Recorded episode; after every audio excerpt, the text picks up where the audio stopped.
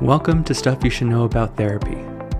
This podcast discusses everything you've ever wanted to know about therapy, but didn't know how to ask. We discuss many topics on the show, including how to help you overcome and cope with various situations. What many don't realize is that all of us are faced with various traumas and anxieties, and that we all want to work towards overcoming them. Here, we want to take away the stigma of therapy and assure you that everyone who is listening to this podcast is just like you, someone wanting to work on and improve their mental health. This podcast is your secure stop on your way to finding your answers. My name is Matthew, and I'll be your host. Let's get started with today's episode.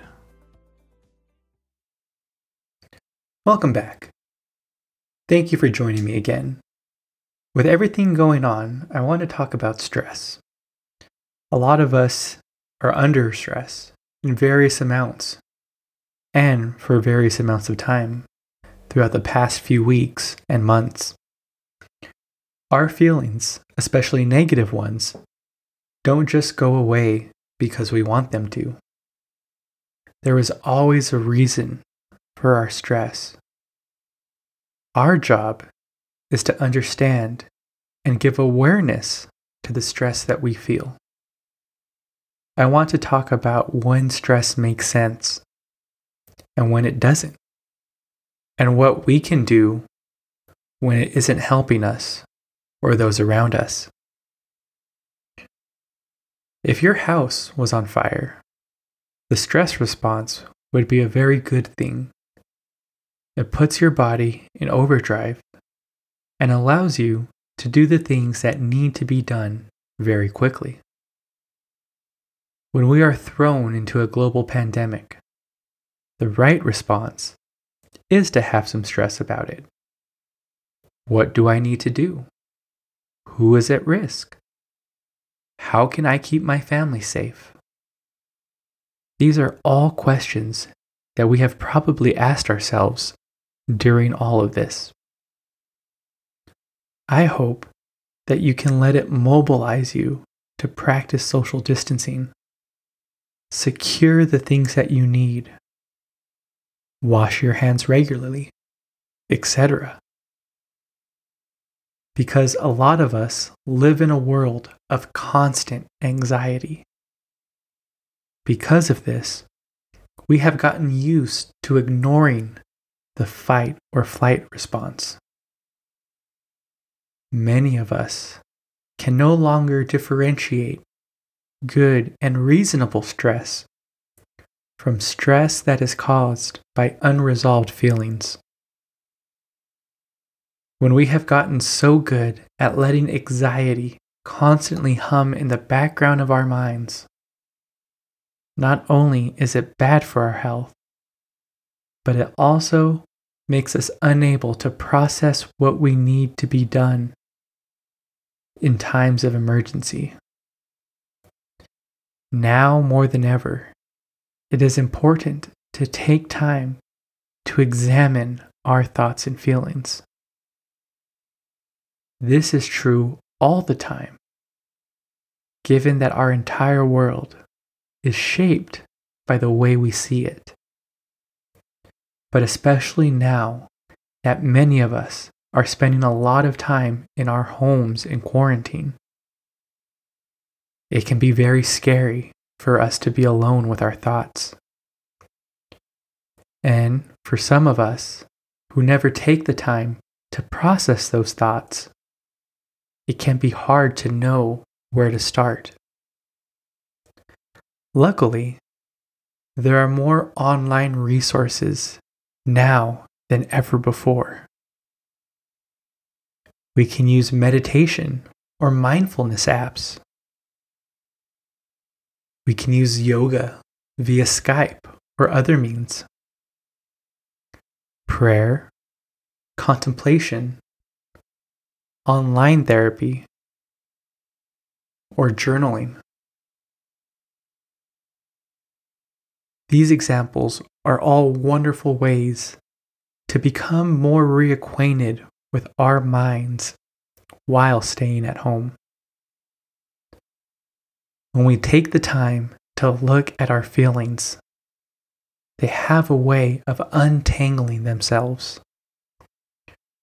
We realize which stresses are unimportant and we can resolve them very easily. And which stresses require action. Stress is meant to inspire positive action. When we let stress do its job, wonderful outcomes can happen. Once the house is in order, the family is safe, the food is stocked, the action of stress has been taken, and it is no longer necessary. Bad stress, on the other hand, is simply good stress that has outlived its usefulness. It can seem a little obtuse to say, now just stopped feeling stressed. Sometimes we can't help from feeling stressed, especially in times like this. The news is always stoking the flame of stress, and social media can be full of sad and scary stories. Simply put, we are stressed because we care. However, being a source of calm is a very powerful thing to do for others. While it can be difficult, and everyone will feel it to a certain extent, there are things to do to reduce bad stress. As I mentioned, one of the most powerful tools, if not the most powerful tool, is building positive mindfulness. Whatever shape that takes for you, realize that it is a good thing to do, not only for yourself, but for everyone you influence. It can feel a little selfish to meditate, to do yoga, or whatever makes you feel good to do for your own self care. It can feel strange to feel good during a pandemic. Nevertheless, as I previously mentioned, we have to put on our own oxygen masks first before we can help others put on theirs. Another way to do that is to keep up a daily routine. While we're all stuck at home, it can be very easy to stay up all night and watch movies and eat junk food. While it might be fun to indulge for a bit, it is really important to set a schedule for yourself and stick to it. We don't know exactly how long we are going to be in this type of situation, and a schedule can keep us sane, especially for those with families. Another important tool is creativity. If you lost your job recently, you might have lost your biggest outlet for your own creativity or ingenuity. As humans, we need expression and to be able to express ourselves. Take up that hobby that you've always wanted to do. Learn guitar, paint. Think of what you did as a kid and do that. It is in times like these that self care is most important for us and for our sanity. Exercise has been shown to be as effective as treating depression as a lot of antidepressants. It is also the easiest thing to quit while we were all stuck at home. It does not have to be anything special to be effective. For example, my favorite thing to do is to take a long walk with my dog Sequoia.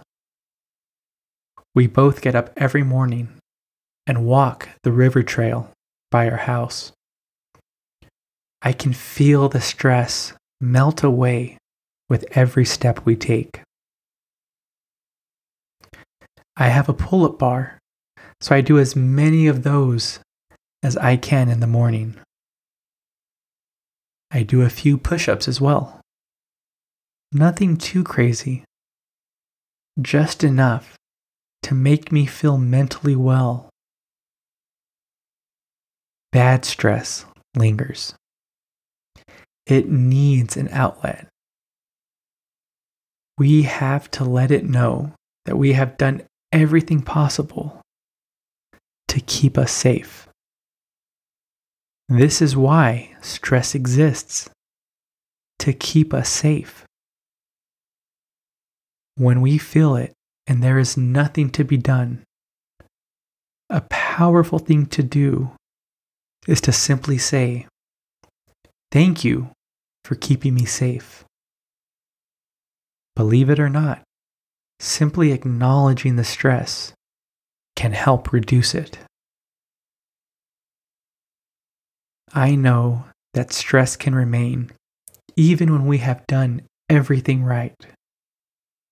That's okay too.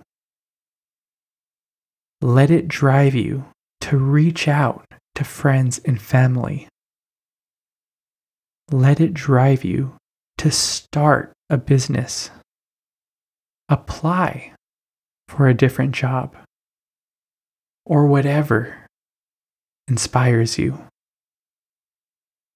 Stress is there to keep us safe, but it can also do the opposite if we ignore it for too long. Listen to stress. We no longer have the excuse that we are too busy. So, what does good stress look like? The answer is simple it's up to you. We really hope that you enjoyed this episode of Stuff You Should Know About Therapy. Stay connected with us directly through our website at stuffyoushouldknowaboutTherapy.com, or you can join the discussion on Twitter, Instagram, or Facebook. If you'd like to speak with us directly, please email me at matthew at stuffyoushouldknowaboutTherapy.com. And as always, Thank you for pushing your mindset towards a better reality. And until next time, that stuff you should know about therapy.